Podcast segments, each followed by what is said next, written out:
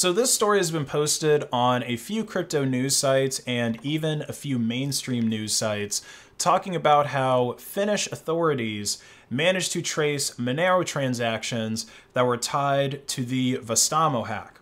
Now, if you aren't familiar with this particular incident, Vastaamo was a private online psychotherapy service in Finland that had been operating pretty successfully for about 10 years.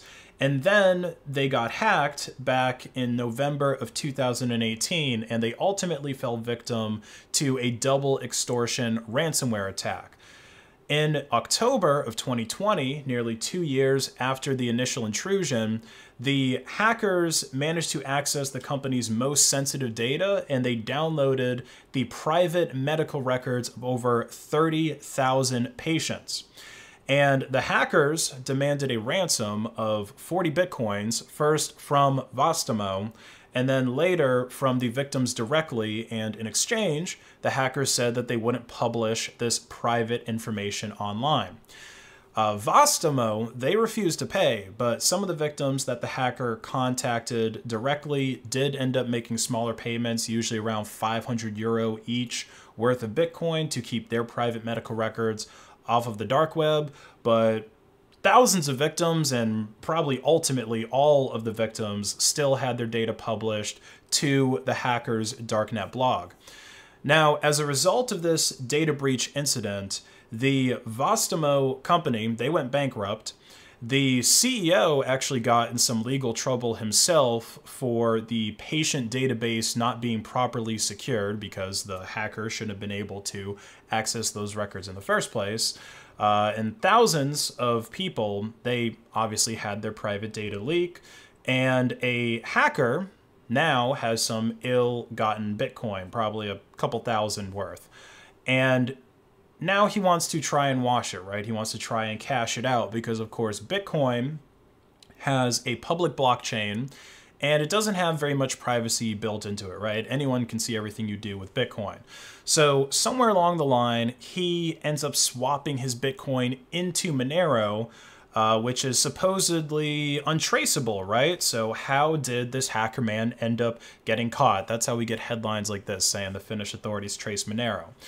Well, like I've said numerous times about the Tor network in particular, these anonymization technologies they actually do work pretty well. Okay, Tor, of course, it works pretty well at keeping your IP address a secret. And Monero works pretty well at keeping how much money you send and receive, as well as who you send and receive it from a secret. Basically, your financial details secret, as long as you're dealing in Monero. Uh, but these tools only help to improve those specific aspects of your OPSEC. They don't protect you from talking too much on an IRC channel or otherwise making other OPSEC mistakes like this hacker did. Now, I can't definitively say that the Finnish authorities can't trace Monero, that they don't have access to some kind of super quantum computer that's able to do all this crazy stuff. Um, because, of course, the feds, they don't publish all of the details about these busts.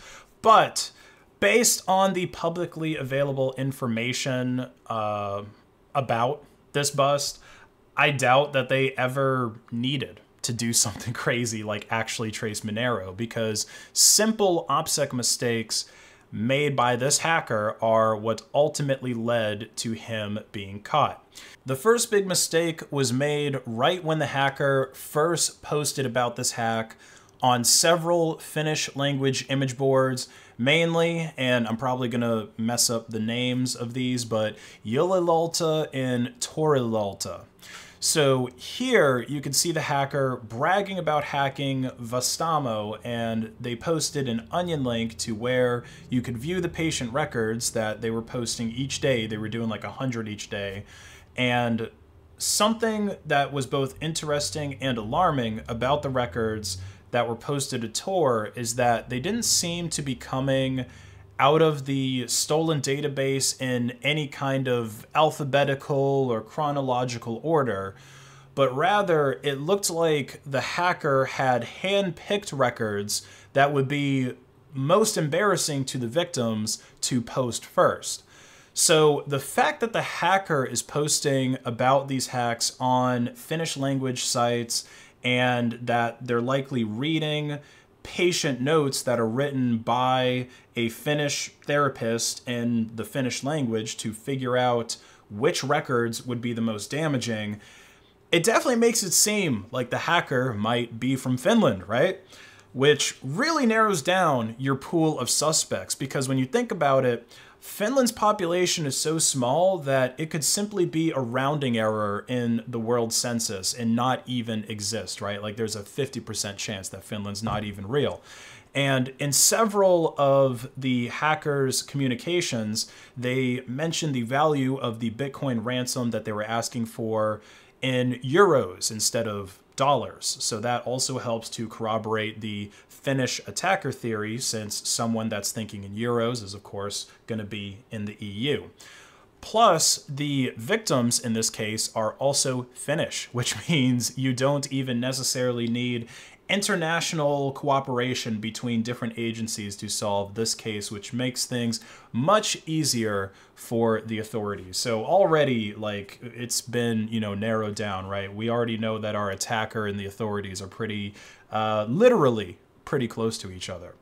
Now, I think the reason that the hacker decided to post the most damaging records first, uh, and possibly why they decided to post on these Finnish boards, uh, were because uh, he thought that the people who had the most damaging information in the leak, he would have the most success with extorting. And you've got to think that notes from somebody's therapist, along with the person's real name and their social security number, that's got to be some of the worst things that you could have posted about you online. Uh, probably the worst things you could have compacted into the smallest amount of bytes at the very least, right? Maybe embarrassing photos or an embarrassing video is worse. Um, and on these Finnish dark web forums, you can even see several posts from people that are asking the hacker directly how they can send Bitcoin to him to have their records deleted because if those records get posted, they're going to unalive themselves, right? So I this is what I think the like psychology was behind uh, why he did it this way, um, even though it's obviously very bad for his OPSEC. Uh, but for whatever reason, the hacker eventually got tired of just releasing 100 records each day. Maybe he wasn't getting enough Bitcoin out of time for this. So on the third day of leaking patient records, he just decided to upload an 11 gigabyte archive called vastaamo.tar. Now, those of you who have worked with databases before, or even if you've just had a bunch of text files saved in a folder before, you probably know that 30,000 simple text records should not take up nearly 11 gigabytes, right? This is way too much space. And the reason this archive was so big is because it contained the hacker's entire home folder. So obviously, this is a huge, huge OPSEC mistake. And the hacker actually caught the mistake pretty quickly. You know, some people even pointed it out on these online forums, and he removed the tar file after a few hours. Uh, but uploading the data in that tar format was also a really, really big OPSEC mistake because even though the slowness of the Tor network might have prevented anyone from downloading the entire 11 gigabyte archive. I mean, it's hard to say how soon somebody actually saw this and, you know, how soon after they didn't have access to it. This is just going by the timestamps here. Um, but the way that tar, like the way that that archive format packs files together in order without any compression, means that a partial download that gets interrupted is still going to be partially readable. Just you know, whatever files you were able to download, you're able to read them. Because if this was a zip file, for example, or some other kind of like compressed archive, there's a very good chance that the partially downloaded archive, especially if you have like less than half of it, would have just been corrupted and totally unreadable. So some people that uh, were working with law enforcement, they were able to get some additional information from the home folder that was not related to patient records, like the hacker's private SSH folder uh, and some known hosts files and folders that were related to other hacks with other databases. And this helped authorities connect this hacker to other crimes because it turns out that this hacker was already known to authorities when he was arrested back in July 2015 for computer crimes when he was working with Lizard Squad. Uh, so, like I stated earlier, catching this guy didn't really even seem to require tracing Monero transactions in the first place. There's been some mention in the uh, Finnish news publications that the feds were able to trace Monero transactions by first getting Bitcoin transactions because you know they're working with the victim. So and of course Bitcoin's transparent anyway, so they can see those transactions, and then they compare the Bitcoin transactions to the amounts that were ultimately deposited into the hacker's bank account by working with the bank and working with the victim, the person who's sending this Bitcoin, uh, to basically do an Eve Alice Eve attack.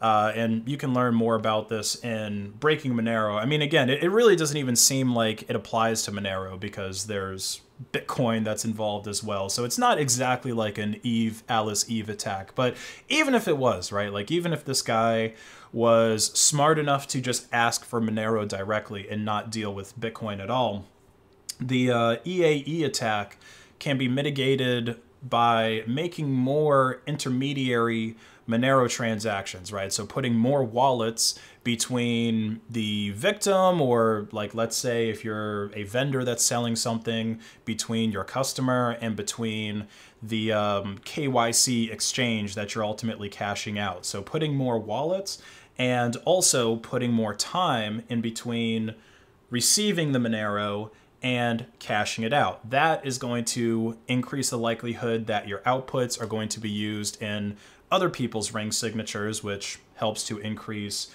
uh, your, your plausible deniability. And the best thing you could probably do is to just avoid depositing the same amounts, right? Or roughly the same amounts um, minus the transaction fees into a KYC exchange, or you can just avoid all that KYC business altogether by actually using your Monero, like actually using it as a currency instead of cashing it out. And you can use it as a currency at many, many businesses that accept Monero, like Based.Win, my online merch and electronics store, which actually gives an automatic 10% discount at checkout when you pay in Monero XMR. But all of this Monero OPSEC and even the plausible deniability that each Monero transaction gives you won't be much help when the feds can build a case on you with OPSEC mistakes like being one of the only active ransomware hackers in a country with a very small population and you upload your home folder that contained your user data that's linking you to other hacks that you were already arrested and identified for. Once again, the OPSEC failure here was not with Monero, it wasn't with Tor, Mullvad, or any of these technologies or protocols that this hacker used, it was with the user. Thanks for watching, and have a great day.